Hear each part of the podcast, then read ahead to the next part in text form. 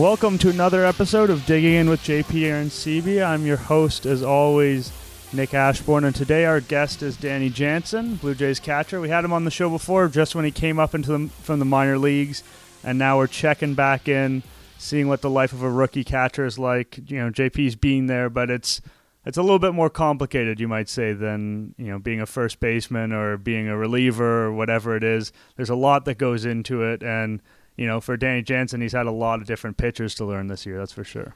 Yeah, every time you know you get to the big leagues, there's a huge learning curve. But as a catcher, I think it's even even more uh, than any other position. You can't just grab a card and tell you to position, you know, at shortstop or at second base, you know, ten steps to your left or wherever it may be um, you have to you have to really know the hitters that you're about to face, and you need to know how to match them up with your pitcher. So there's a lot of homework that goes into calling a game in the major leagues. It makes it much tougher to to adjust, especially on the offensive side, because again, you're so concentrated on on making sure your defensive uh, priorities are, are always number one, and so it kind of lags on the offensive side, but you know, this is a guy who is one of the, the nucleuses for this team. He's a, he's a big part of this, uh, you know, the growth. And now, you know, you're seeing all these young guys come up. He's he's part of that that group that's going to be, you know, young that young core moving forward. So JP, I don't know what it is with the baseball news cycle, but I feel like we're always we're recording on a Monday or Tuesday, whatever it is, and it seems like the day afterwards something comes up that I want to talk about. So by the time the next episode comes around, it could be considered old news, but this is the biggest story of the day, and for me, the biggest story in baseball right now, or maybe I'd phrase it differently. The most interesting story in baseball right now for me heading into the draft is the Carter Stewart saga. So, for you guys at home, if you don't know, Carter Stewart was a guy who was drafted really high by the Braves last year, eighth overall and then he didn't end up signing because he had a wrist injury and there was he kind of got lowballed on the bonus for the slot the slot. Alex Anthopoulos. There you go. Alex Anthopoulos special. Alex Anthopoulos classic. So he was supposed to make four plus million dollars. They offered him about two million. He said screw it i'm not going to do that. So then he went out and pitched. And this year, again, you know, it's not like I've been watching, uh, been crunching Carter Stewart tape, but what you hear is that he hadn't been uh, as good this year and that he was looking at more being a second round pick and he wasn't going to get the kind of money that he might have got last time. So, where the story gets interesting is that instead of entering the draft process again, this guy decided to go to Japan on a six year, $7 million deal. And in the context of baseball, six years, seven million dollars doesn't sound like anything really. I mean, we see you know no name reliever signed for seven million on for one year. But in terms of when you're that age and how much money you can expect to make, it's actually pretty significant because he would have a signing bonus, call it I don't know, a million, two million. Then he would play in the minors maybe three years. This is a guy who's 19, so he's making virtually nothing in the minors. And then when he comes up to the big leagues for maybe he'd have three years pre arb where he'd be making the minimum. So the way he set himself up, he'll probably make more money in Japan than he would have going through the normal process. And then the thing that's really good for him is he gets to hit free agency at the age of 25, which almost never happens these days. Normally, free agents are in their late 20s, early 30s, and teams don't like players that age anymore. So it's a very unusual situation. I think Scott Boras is considered the mastermind of this, and you have to give him some credit for creativity. JP, what's what's your take when you hear about what Carter Stewart has going on? I love it. I love it. I think that this is a this is a way that you know, like you said, the mastermind. This is like this guy's like Pinky in the brain. Scott Boras is like it's it's unbelievable where this guy can find the loopholes to make things work. It, when you sign, first off, he signs a contract that two million dollars is the most that he's guaranteed for the rest of his life. Right? He doesn't know making it to the big leagues percentage wise is a, is is a very very poor percentage chance of making it to the major leagues. Even if you're a high pick, whatever may be, there's there's not a lot of good. There's the chances aren't there. So, I think this is genius. He gets guaranteed money, and then he goes and pitches in Japan, and then at 25 he has a chance to get out, which I think is super smart because then if what's happened is you've watched Miles Mikolas, uh, for example, St. Louis Cardinals goes to Japan, pitches for a couple years, comes back, and gets a huge deal with the Cardinals. He gets or he gets a two year deal with the Cardinals, and then he just signed another re up, right? So what these guys have done is pave the way for players to go to Japan, pitch well in Japan, and then have a chance to come back and pitch in the major leagues. So I think first off, you have to give credit to the guys that have signed in Japan and then been able to come back to the big leagues and do really, really well. Because I think without those guys, the market's not there. But then kudos to Scott Boras on going, you know what? We're not going to mess around. We're going to send this guy to Japan. He'll pitch over there. He'll make a guaranteed, let's say, worst case scenario, he makes a guaranteed $6 million. And then his career's done. He's made four more million dollars than he would have ever made. And then who's to say that he doesn't get continue to get more chances in Japan? But that's the the, the minimum that he's going to get. He goes to Japan. He he lights it up in Japan. All of a sudden, this guy is a free agent at 25, and now you're talking about one of the most sought after free agents in baseball. So, I think this is going to be a, a thing that people look to do. The problem is, is that in in Japan, you can only have a certain amount of foreign players. You can't have you know 20 Americans on a team. You can only have three or four or whatever the number may be of Americans on a team. So not everybody's going to be able to do this, but I think this opens the door for a lot more people to have the opportunity to do this. So from my perspective, I like it a lot too. When you get that the guaranteed seven million dollars again, you know, you buy a house. I don't know if you're set for life. Depends on your lifestyle. You could be.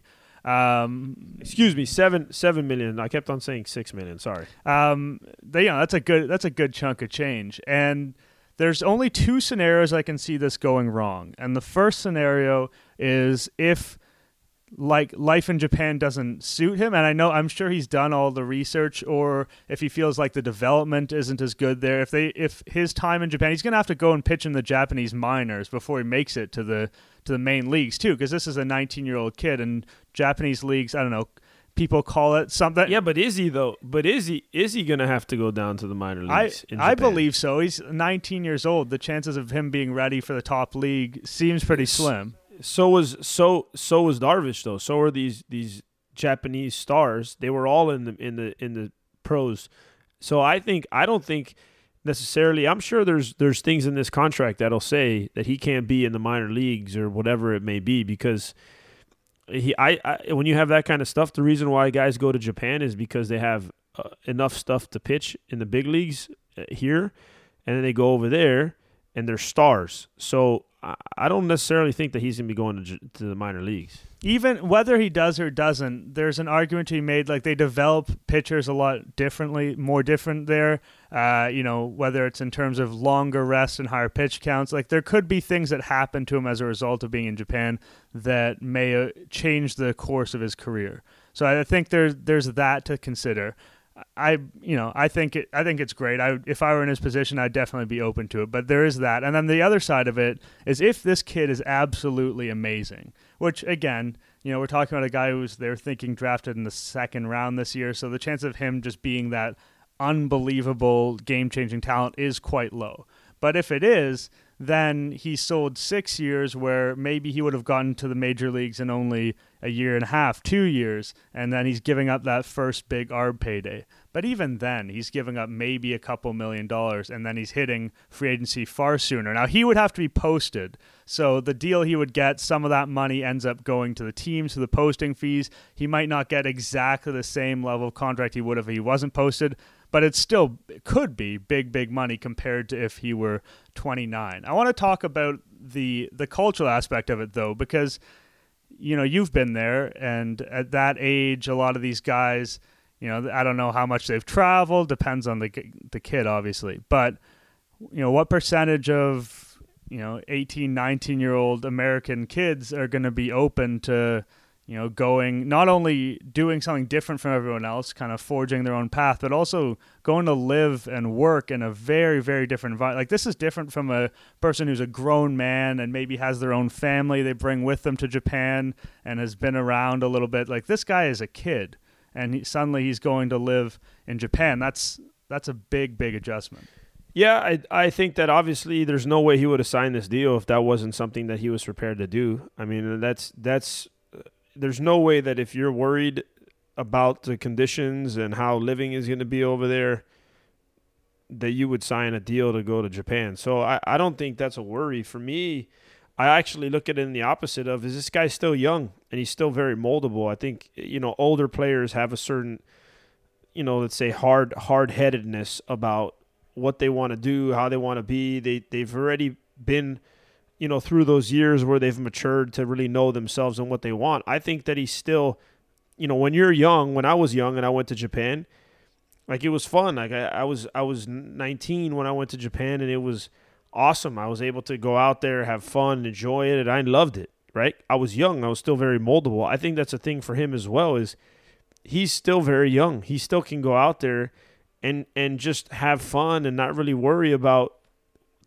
his his let's say growing up yet. He can actually just kind of take it for almost like an extended vacation um, because he again he's not he's six years is a hell of a vacation. It's yeah he's not going to be there all six years. You you only go for the season, so it's like anything, right? You're not there all six years. He'll be there for the season and then come back to the to the states. But I, I'm just not worried. I'm I think that that's something. There's no way you sign this contract if you're not completely, Uh, you know, okay with what's what's about to happen.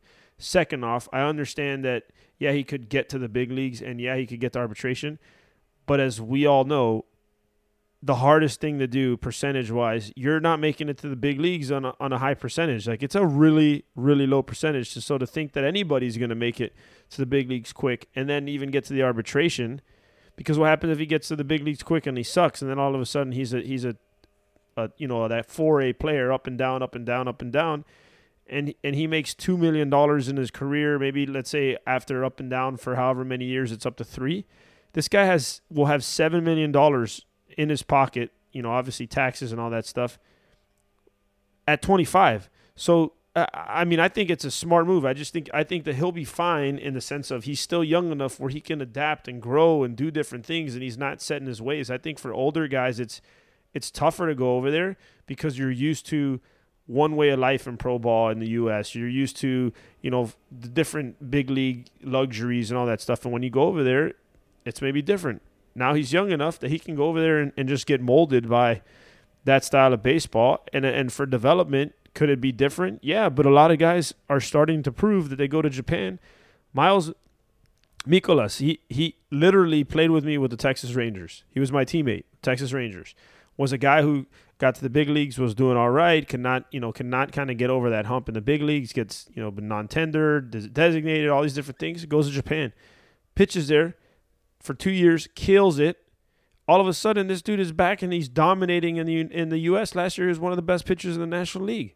So, although that I question their the, how they develop and the time in between starts and different di- things that they have different than here in the states, there's becoming a pretty good track record of guys that come from Japan, U.S. Americans or whatever that go to Japan, do things right, come back, and they're good again in the major leagues, and they and they're actually very very serviceable. Yeah, Tony Barnette's another example of a guy who Yeah. came back from Japan, and he his style, the way he pitched, and when you watch him, was really reminiscent of those Yeah. Japanese pitchers. And it'll be interesting to see if Carter Stewart picks. If we, you know, we may not really see him again. There's like you said, the odds are low. But if he comes back, it'll be interesting to see if he brings that style with him. I think it's worth noting that he falls in a very interesting band of guys that's quite small where this might work because for a lot of guys if their signing bonus is, is quite high like say their signing bonus is 5 million it's probably not worth it for them to do this and then if their signing bonus is really really low or you know if their you know if their signing bonus is less than a million or something like that I, it's hard for me to think a Japanese team sees a player getting in that area and thinks, oh, that's someone who can really help me on a deal worth over a million a year, which in Japan is a pretty decent deal. So you're talking about guys who are Yeah, it's hefty. are not at the very top of the draft, but are also you know not lesser known guys either. So when people see this and like, oh, well, this is the way forward. Like me and you, I think you know we both established we like this move a lot, and I think this is the way forward for certain guys, but it's also worth acknowledging that the percentage of guys that fall into that bucket is actually going to be quite small. Well, and I think here's here's the other thing. I think guys are starting to become scared of of what's going on in baseball. I, I think there's a little bit of a of a worry about uh, what's going to happen in the near future. I think that there's obviously going to be some kind of discussions at the table because there's a lot of stuff going on weird with free agency. There's a lot. I think that also contributes to to Scott Boras testing these waters and being able to do this in Japan because we don't know what happens if there's a strike a couple years from now and this all of a sudden this guy's out there still making money. What happens if you know the the whole thing with with now free agency and and guys being held back and and just you know uh, teams really really trying to make sure we have young guys that are making minimum and all and and if not they're kind of unless you're on the top of the game you're kind of just designated and and some other team can pick you up and take the chance. But it just it's just a weird re- weird time right now in major league baseball which i think at the next collective you know agreement bar or, or bargain agreement they're going to have to be able to sit down and go away what are what are things that we can do to make sure that you know both sides are are making strides? Because again I think I think something weird is about to happen in baseball here in the next few years about when when the owners and the players sit down. Well, it it just doesn't reflect well on the draft process. The fact that guys are willing to forego it and go all the way to Japan says the process isn't working well for guys. Like that's something that you know if baseball MLB is clicking, you know, and everyone's getting what they want, no one is even considering solutions like this. And Another thing that's going to be interesting is the agreements they have with the Japanese and Korean leagues. Those are the two like leagues that could maybe give the money that make this worthwhile because guys have to play 6 years to get that free agency in those leagues right now. So you're not going to see a college junior go and give up 6 years because, you know, their road to the show is a little bit shorter. They have a chance to be there earlier. So right now this really kind of only applies to high school players. But if that ever changes where uh, you know, say you only have to play four years in Japan or, or Korea, then that again opens up the pool even bigger because a guy who's 20, 21 could go and pitch four years in Japan and kind of skip the minors and maybe skip sort of his first MLB season, but realistically get back quite quickly. But as it stands, you know, it's just going to be high school players. It's not going to be the best high school players but it, there is a little band here. You know, we saw it in hockey with Auston Matthews. That and basketball guys do it a fair amount of the time. They go to European leagues. I'm down to see anything that is helping young players get money in this game because that is one of the biggest problems in baseball right now. Not enough money is going to the young players in this game. Well, and, and again, it's tough to say, all right, we'll give you, let's say we'll give you $2 million, and then now you're going to be in the minor leagues making fifteen hundred a month, or we can send you to Japan, and you can develop in Japan, and you'll be making a million dollars a season. I mean, that's a big, big, big difference. So I think it's it's crazy. It's crazy to see it. I think it's it was pretty cool to read about it though, because and I, I was I was like, man, this guy this guy is this is genius for this kid. If it if it pans out the way that it could pan out, right? That could be uh, you know, Scott Boras is crazy and does a lot of different things, but I've seen him send guys to independent ball, which have then become the first pick overall of the draft, a la Luke Hochevar. Um, they he does a lot of crazy things, but guys end up getting paid.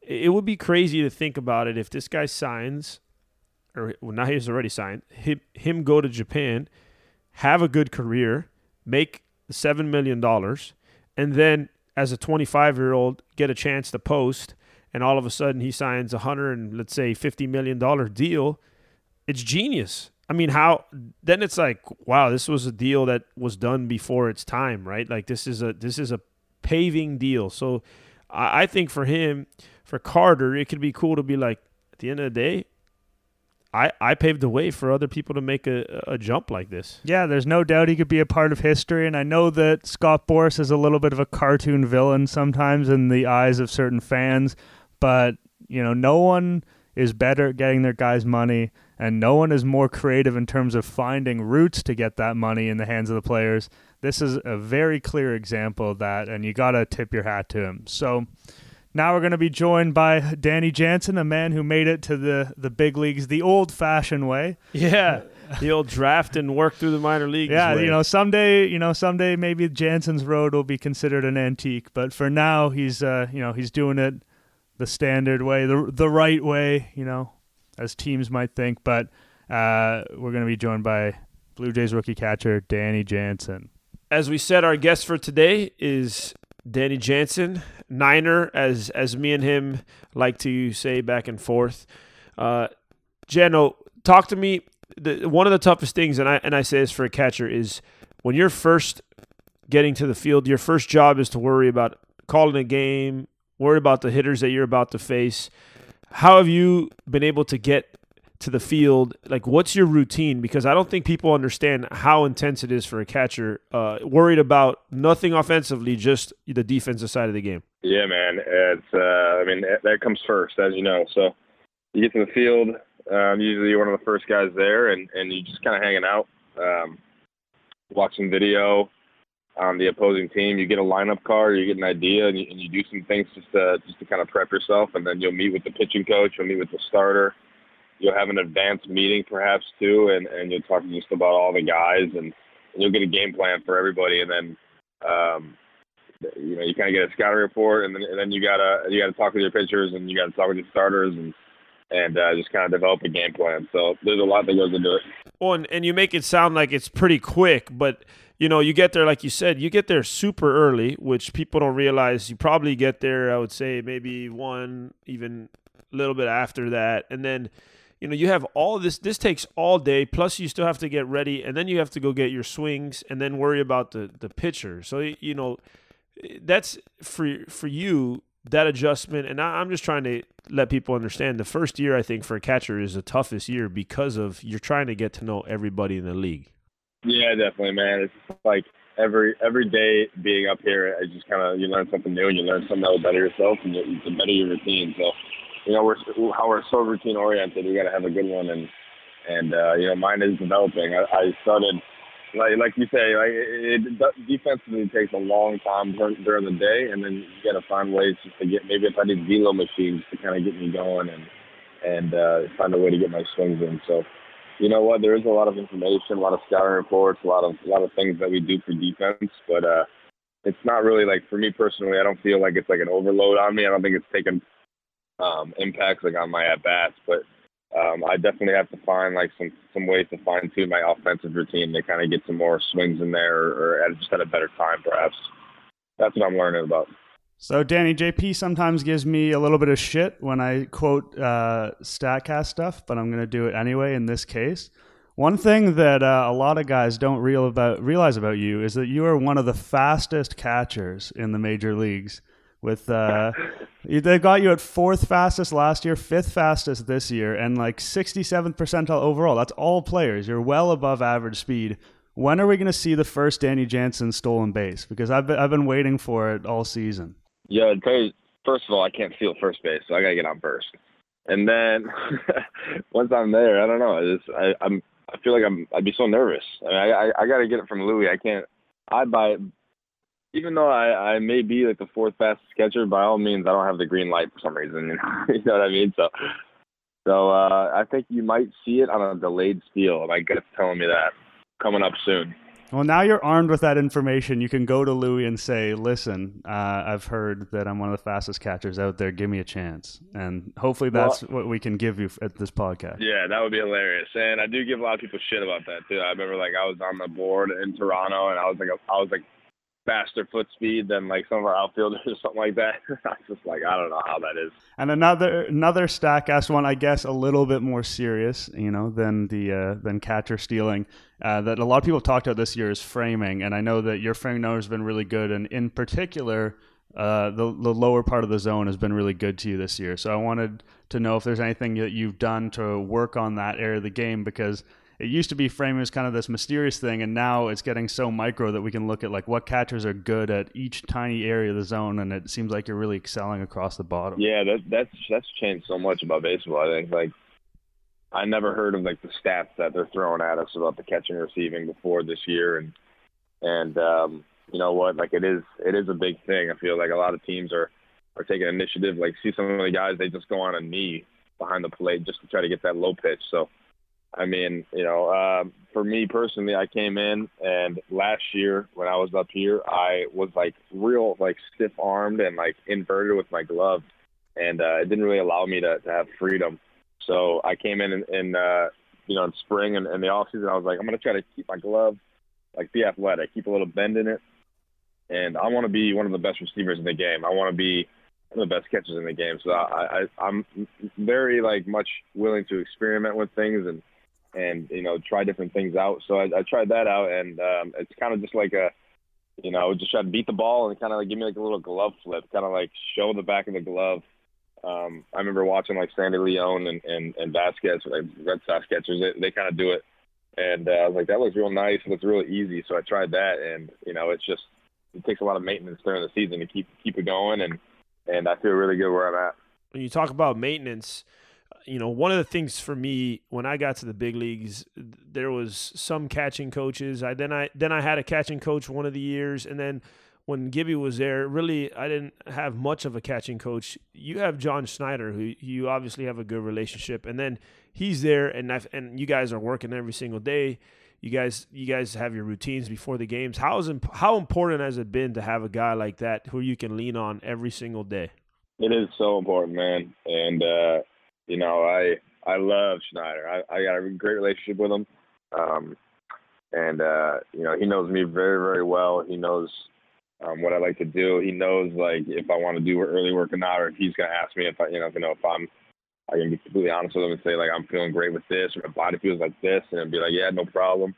He knows when to get on me. He knows, you know, what uh, when not to. You know, he you know he's he's just uh, very very helpful. And you know, in the dugout and stuff, like in between innings, got um, he's always there to kind of give you some him and Pete, kind of just like you know coming with the next guys coming up. And uh, you know, throw, he throws information, he throws ideas, bounces off me, and, and I bounce it back off him. So um, you know, I I think it's very important, and I'm very uh, very happy that I have. So speaking about Schneider and you working on that catch and the defense with him, another area that seems to have improved for you this year is is throwing guys out, and it started early in the year, and I know more recently you've been on a little bit more of a role with it as well. What work have you done on that to take that to another level where you know when you first came up it was a bit of a struggle? Yeah, yeah. You know what? I think uh, completely honest with you, what I said about my glove, like when I was so like arm barred, you know, uh, when I was like so out there with my glove and and uh, inverted and stuff. I think that trans and that translates to throwing for sure because when my glove's close to my body, you can't beat the ball. You gotta let the ball come to you. So I think that that kind of goes hand in hand with my throwing and um, you know, I just more confidence, more confidence this year coming in. And uh, I, I what I really think helps is that you know in spring we were, we were back picking, like we're back picking here. We're kind of um, you know haven't haven't probably haven't, you know you haven't seen a lot uh, out of me, but there's times where I've been back kicking, and I think that keeps me just in the throwing mentality. So, um, you know what I've been doing, you know, got to always do the maintenance on the throwing, and and you know, I'm happy where I'm at, but I'm always going to try to improve. How fun is it for for you? And I know it's it's actually probably tough too. You got guys come in you go Edwin Jackson come in, you know, later in the season. You haven't, you know, Clayton Richard, he was kind of banged up from the beginnings, and then, then you get to catch him. How tough is that? Because I don't think people too. I mean, it is fun because you get to catch new guys, but it's really tough. Even like a Clayton Richards, he's got herky jerky delivery. Then you have to figure out what these guys like. Like, how tough is that behind the dish with guys that you're just starting to learn? It is tough, man. You're playing at the highest level, and um, you know you're playing in front of everybody on TV, and I mean, not like that matters, but I mean, you you got a guy. I haven't I haven't caught I caught three like bullpens in the spring Clayton, and I wasn't in a game with them, wasn't anything. So um, his first start in Toronto, yeah, like I was. I remember in warm up in the warm up pitches, I dropped like five balls. Like it, is herky jerky, and it's like, you know, uh, it is kind of tough. You gotta you gotta do stuff on the fly for sure, and especially when um, you got some guys that are banged up and, and a lot of new faces come in, and um, you kind of you kind of got to learn as you go. You know, I think that game in Toronto when Clayton started, I caught like two two other guys that I haven't caught either. So um, you just got to learn on the fly. You got to got to adjust, got to adapt. Well, that's the that's the thing people don't realize too that this is as a catcher, and it seems like a lot of times.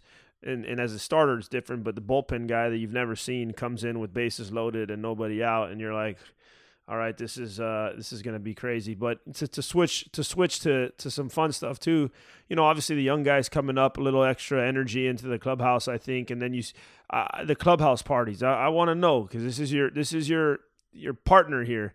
Barrels is he is he controlling it the way he needs to control it? He always we've had him on and he says that he does he always does a good job. I just want to I want to make sure that you're keeping him in check. What what are your thoughts on Barrels and, and the post and the music and the, and the post game parties? Barrels Barrels does a fantastic job. I'll back him on that, man. I mean he he uh after the games, you know, whatever we're doing, you know, we we're celebrating, and then we got the post game, I guess, like the post game uh, MVP.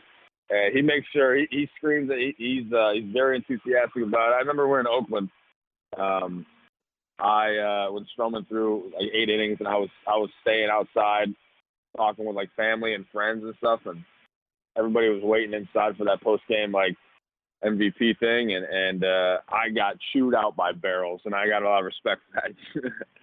so uh, you know what? I think he's doing a great job. You mentioned your family there. It's become a pretty open secret that whenever your family seems to be around, it's going to be a home run, possible multiple multiple home runs in a series. At what point do you have to just make sure that they're there, like literally every game, batting practice, before the game, after, as a good luck charm? It's my Uncle Jeff, man. It's my crazy Uncle Jeff. He's like six six.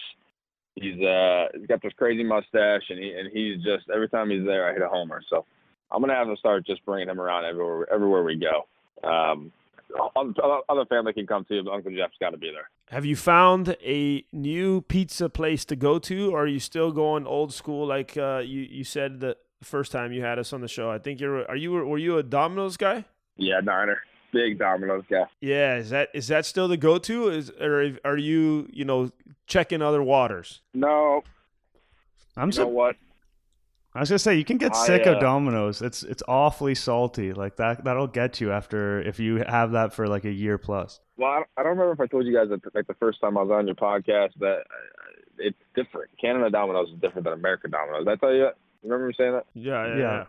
So you know what? I, I I do enjoy Domino's whenever the time presents itself. But I do want to um, explore other waters. Do you guys have any suggestions for me? Uh, in this city, uh, you know, I mean, obviously we got we have all like Pizza Pizza is the Canadian one, no, but that's no, very Pizza Pizza is like Little Caesars. But yeah, exactly, exactly. Like I mean, if you want to go a little more upscale, you could go like Pizza Libretto or something like that. The kind of like uh, the stuff from Naples that is done incredibly quickly in the oven and with kind of the Pizza, black spots, the bubbly uh, crust. Pizzaiolo or pizza? Pizzaiolo is, okay. That's kind of like a step above your standard fast food, and if you're willing to spring a couple more dollars, but in between that and like a nice sit down pizza place, that's that's a good middle ground to explore. Uh, before we let you go, you know, we were, you referenced being on the show before. I think you've officially gained, you know, friend of the show status along with legends like uh, Lukey Barrels, and then of course uh, John Gibbons. I think those are the only three right now to have a couple of uh, appearances on the show. But I wanted to circle back because when you first came up, a lot of talk, and it wasn't just us. It was we. There was like a Sportsnet feature on and all that jazz about you and Ryan Borucki and how you guys are best friends. So I wanted to get the update on what life is like, you know, in the big leagues when your best friend is away rehabbing an injury. You know what? It's it's lonely. It really is. I mean, Borucki, Borucki is my, my best homie, man. He's he's my battery mate too. Um, but you know he's, he's doing a lot better. He's hopefully shooting uh, coming back soon, and, and he's also my roommate. He's I mean he, props to him, man. He bought our apartment for the whole year, and he hasn't even been there. We're just I just like we just been paying we just been paying him through like Venmo and stuff like that. But um, uh, yeah, so you know what, it's tough. That's my homie, but uh, you know what, he's he's uh, got a beautiful tan going on. I'll tell you that much. He's really been soaking up this Florida Florida weather. Uh, but uh, you know what? It's good. I tell you what. Last night he was in the dugout, and I had about I had three barrels right to people. Um, felt great. So gonna need him around more.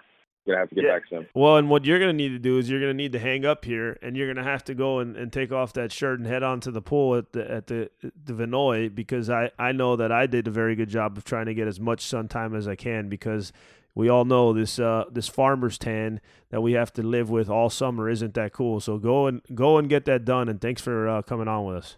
Yeah, you got it, Niner. Thanks for having me, bro. All right, see ya. Thank you. Yeah, guys. Yeah, Dan- Danny's always a good good one, friend of the show. Yeah, he's a he's a stud, man. He's a, he's a baseball dude. He's a good dude, and and that's why you know you pull for him too. Listen, I, I wanted him, and he didn't even. Uh, it's tough, right? Because I, I, he's he's not going to give an excuse. He's not going to say, but as a dude, as a rookie catcher, it's tough, man. You literally are there one o'clock.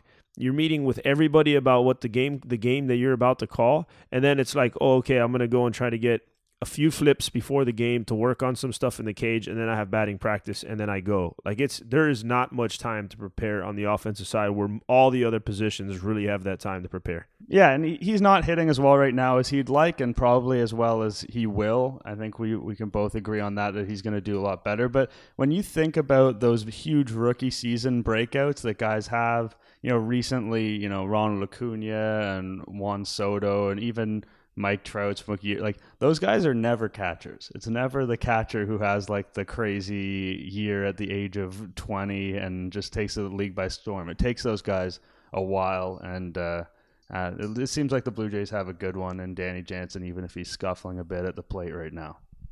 Yeah, and listen, you know, like yesterday, he hit the ball hard three times, and you get that's a crappy part of this game. Like you can literally go out there smash a ball every time you're up and you're 0 for 4. It sucks. And then that's why it's such a mental game as far as you have to accept that. You have to accept that it's not like in basketball if you just if you drill 5 shots and I mean there's you, you swish them and they're like, "Hey, sorry, the 3 out of the 5 didn't count."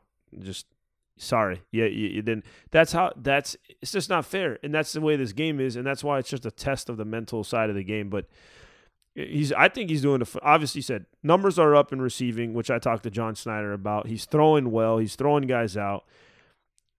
Now he's he's getting that defensive side. He's improving. I think little by little he'll he'll get the offensive side going. And again, this guy has hit everywhere he goes. He still walks. He still gets on base. So th- this is a guy that you guys can look forward to, you know, being around for quite some time. Before we finish on Blue Jays, you know we've we talked jokingly about whole, the whole Vlad watch component of this podcast and all Blue Jays coverage, but we should throw a little bit of shine on Craig Biggio, not Craig Biggio, Cavan Biggio. Craig Biggio, well, Craig I mean, Biggio Craig, deserves Craig some shine too. Gets shine too. He's yeah. been he's, he's a Hall of Famer. His reaction has has been hilarious. He's been so stone faced through the whole like Biggio's first couple of games, It's- and then the it, how how weird has it been by the way in the sense of i mean listen he's got to be excited but dude it's i've never seen anybody just so like just like monotone face like just like He's tense. like he's tense. I think he's like he's worried. He's he's worried about his. He wants to see his son get hits. But when he got that first hit, I expected then the dam would break and we'd see that big celebration. But still, it was just a light clap. Like it was nothing serious. It would t- it took the home run to get Craig Biggio really into uh, Cavez Day. well that was a, an absolute tank too. That ball was crushed dude. So i mean at least if you're gonna leave the yard for your first one i was a fence scraper for my first one. This dude went way way back which i thought was cool.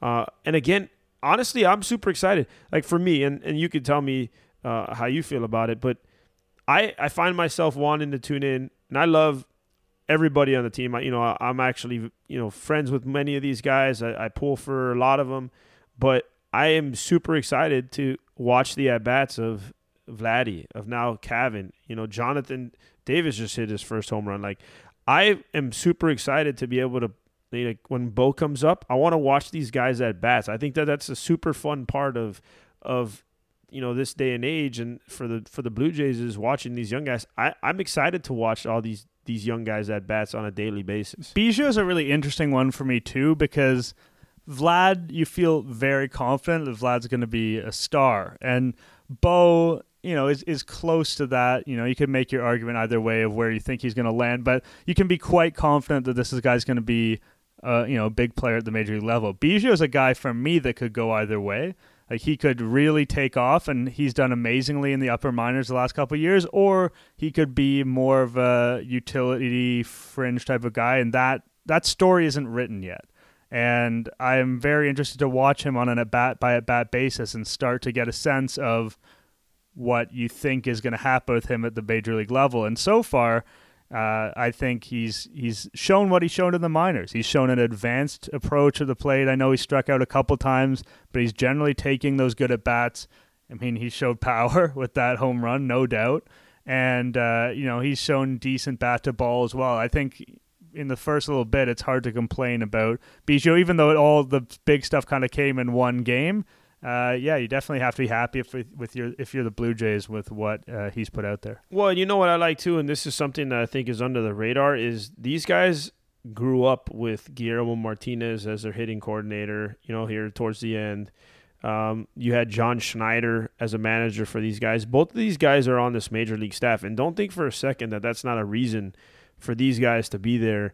Is to make sure these guys, the you know, the players transition to the major leagues is is something that is easier for them as far as comfort wise. You know, you have that guy that you, you know, hitting coordinator comes in and he works with everybody, right? So he already is familiar with you. So you're already being able to lean back on a major league hitting coach that you feel comfortable with. You have John Schneider there who's been able to see these guys, you know, play on a daily basis, who's managed them, knows their personalities. So I think this is something that's really cool. If you if you know in the games you watch, you know, Vladdy's talking to John a ton. Right. And I think that's a connection there that's huge. I I also, you know, Cavan will have that connection as well. I think that's going to help these guys transition into the big leagues uh, better. I, I do believe Cavan is a guy that has been able to figure it out later in his career. Uh, he wasn't he you know he, he wasn't this like crazy player um, forever, and then but he's put up some big home run numbers as of late. He had a huge spring training, so I think this is a guy who has continued to get better as he goes. And I and I mean I, I don't I don't discredit at all genetics and the and and where these guys came from. They understand what it's like to be major leaguers. And not only do they understand what it's like to be major leaguers, they both got to watch, as an example, Hall of Fame fathers, which I do think talent is very important. Obviously, these guys got the talent, but I think the mental side of the game and the aspect of it, when you have those two to kind of gauge off of your whole childhood, I think that makes a huge difference. Even Biggio's the way he carries himself, it's very clear that he's comfortable already. And some of that comes from the fact that, you know, he's a 24 year old guy. He's a little bit more mature than some of the guys who come up. You know, Vladdy's only 20.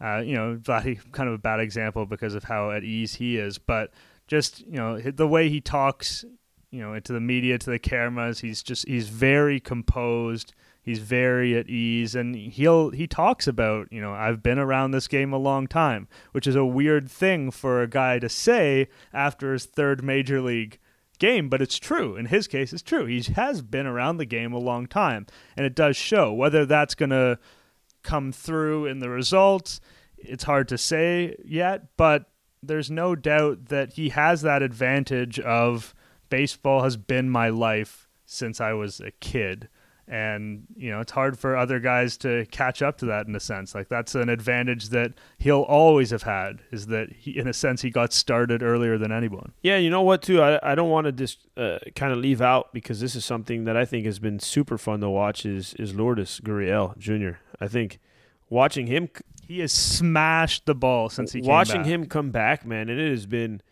unbelievable. Even though, listen, there was a crazy play where he threw it to the plate on a ball that he shouldn't throw into the plate. He should have just thrown it to second base, and it ended up being kind of a crazy whole ordeal. I don't care about what happened on that play, but the throw to the plate, I don't know if you realized or anybody realized, it was a rocket one hop bounce on the money to the plate. Now, the guy was safe by a mile, he shouldn't have thrown there, but that was something that I was like, dang, that was pretty, that's pretty big time right there because now he proved that he can throw and he can be an above average thrower. Again, he had that assist on Sunday. He got addicted to the feeling of gunning people out and he just got too enthusiastic. Well, that's but that's that's something for me that I, that excites me because you know, maybe since he's been in left field in the big leagues and I know that this is obviously early. He has just absolutely mashed. And I'll tell you one thing when you play stress free, because obviously at second base he was worried about some things. He had some some kind of gremlins in his head. He goes out to the outfield much more relaxed. Now he can chill out a little bit more. All of a sudden, his uh, his offense starts going nuts. Do I think that's a coincidence? I don't, and I think that this all of a sudden could be a huge, you know, opportunity for him uh, with Teoscar not being there and all this stuff. He goes out there, man. Maybe he becomes a guy who's who's the left fielder of the future in in essence, and it just happened kind of by mistake because of something that that he went through uh, in the infield. I've long been a Lourdes Gurriel offensive skeptic, so I can't rescind my official position. But I do have to say that recently he's looked very, very, very good at the plate. So he's getting there in terms of convincing me, but I, I'm not ready to step away from my position that I remain skeptical of his bat. You always, you always, you, you have always been skeptical on him, and you know how I've always been. I've always believed that he's going to hit better than than what anybody would think because it just for whatever reason Cuban hitters as well always continue to improve. These guys as they get around uh, better competition more consistently, these guys get more comfortable, they get better. Um, but man, he's looked good. I don't. I, there's nothing other than you know defensively he's going to have some miscues and and mental part of playing defense in the major leagues as far as throwing the ball to second, keeping the double play in order, and not trying to throw that guy at home when you have no chance. That's going to happen. But if you get that offensive upside with that left fielder and Grichuk out there and Rowdy swinging the bat and Cavan swinging the bat and and you know Vladdy and then all of a sudden Bo comes up like this could be a pretty fun offensive team to watch here in the near future. No doubt, as Gibby would say to virtually any question you ask him. So let's uh, let's finish this off with a would you rather. As always, this one I I found online. I want to make sure it's clear that I didn't write it because I'm not sure I could have come up with something this bizarre. So, would you rather have a ten dollar bill right now, or get ten million dollars? Again, it's right now, but there's a catch. A snail will chase you for the rest of your life. It's an immortal snail, it cannot be killed. But if it touches you, you will die an incredibly painful death. You can't, obviously, you can't kill it. It will always know your location no matter what, and its only purpose in life is to touch you. So, all it's ever gonna, you've got this angry, immortal snail that's chasing you and uh, all it's going to do with its entire life is trying to kill you. All it has to do is touch you. So you can have $10 million, but you're going to always have this snail to worry about for the rest of your days. I don't want it. I don't want the money. As a person who dealt who dealt with mental uh, and who you know, I never say that I'm done with it. Everybody, you know, we have our, our things, but there's no price to put for mental health. And if that's the case, that would mentally drive me insane to be able to know that this snail knows where I'm at, and if it touches me, I'm finito. So at the end of the day, I would much rather have be where I'm at or work or do whatever I need to do to just to to make ends meet and live a stress-free life as opposed to have a snail constantly coming after me because at the end of the day, like I said, and for anybody out there who deals with it and stuff like that, man, there's there's no uh, money that can they can buy the the mental saneness. So I would much rather have the sanity of not worrying about this uh, this this thing terrorizing me. Yeah, I think I think I'm with you. Normally I disagree with you, I think on these, but this time, you know, you can get away from the snail. You can go like I talked to some people in the office about this. You know, you can go travel somewhere and the snail will follow you and then it'll come back and maybe you'll think that you've kind of shook it forever, but it's always going to be back your head. And then you're going to see another snail on a rainy day out in the street. And every time you see a snail, you're going to be traumatized. And, you know, or it's one of those things where either you're going to be worried about it all the time, and it's going to, like you say, it's just going to rattle your brain, it's going to ruin your life with anxiety, or you're going to think that you've gotten rid of it and you're going to get complacent and then it's going to kill you in your sleep one day and you'll die well before your time. So I, ju- I just think there's no winning in that scenario because it's hard to be vigilant without getting destroyed by anxiety. And if you aren't vigilant, you're going to end up dead far sooner than you wanted to be. Yeah, yeah. So listen, man, the old the old death stricken snail can go fly a kite, man. I don't I want no part of that that snail. I'd also I also don't think the ten million dollars is worth it. So I would make sure that I would have no part of it. The only thing that I could see where it would be even okay to kind of deal with is if I was able to, with the $10 million, buy a, a snail security and he would just literally, this person would stay around me 24 7 and just defend the snail, uh, defend me from the snail. Other than that, there's there's no reason why I'd ever want to have a, a snail chasing me and knowing where I'm at at all times that could kill me if he touches me. Yeah, and, and that person's going to cost a lot of money at the end of the day. I mean, I don't know what a good bodyguard goes for these days, but if you're paying that person for their entire career, that's really going to eat into the $10 million prize to begin with. So, yeah, I, I wouldn't call it a no brainer because there's a lot of things you can do with $10 million, but give me that 10 sheet and I'll just buy myself a nice cheap lunch somewhere and uh, be happy about that and you know live that that life free of worry. I I agree with you for the first time on this uh would you rather. All right, thanks everyone for listening. We appreciate you continuing to subscribe, rate, leave reviews, Spotify, iTunes, wherever it is that you're getting us. Uh, you know, we're doing this for you, and we appreciate you tuning in. And we'll see you next week.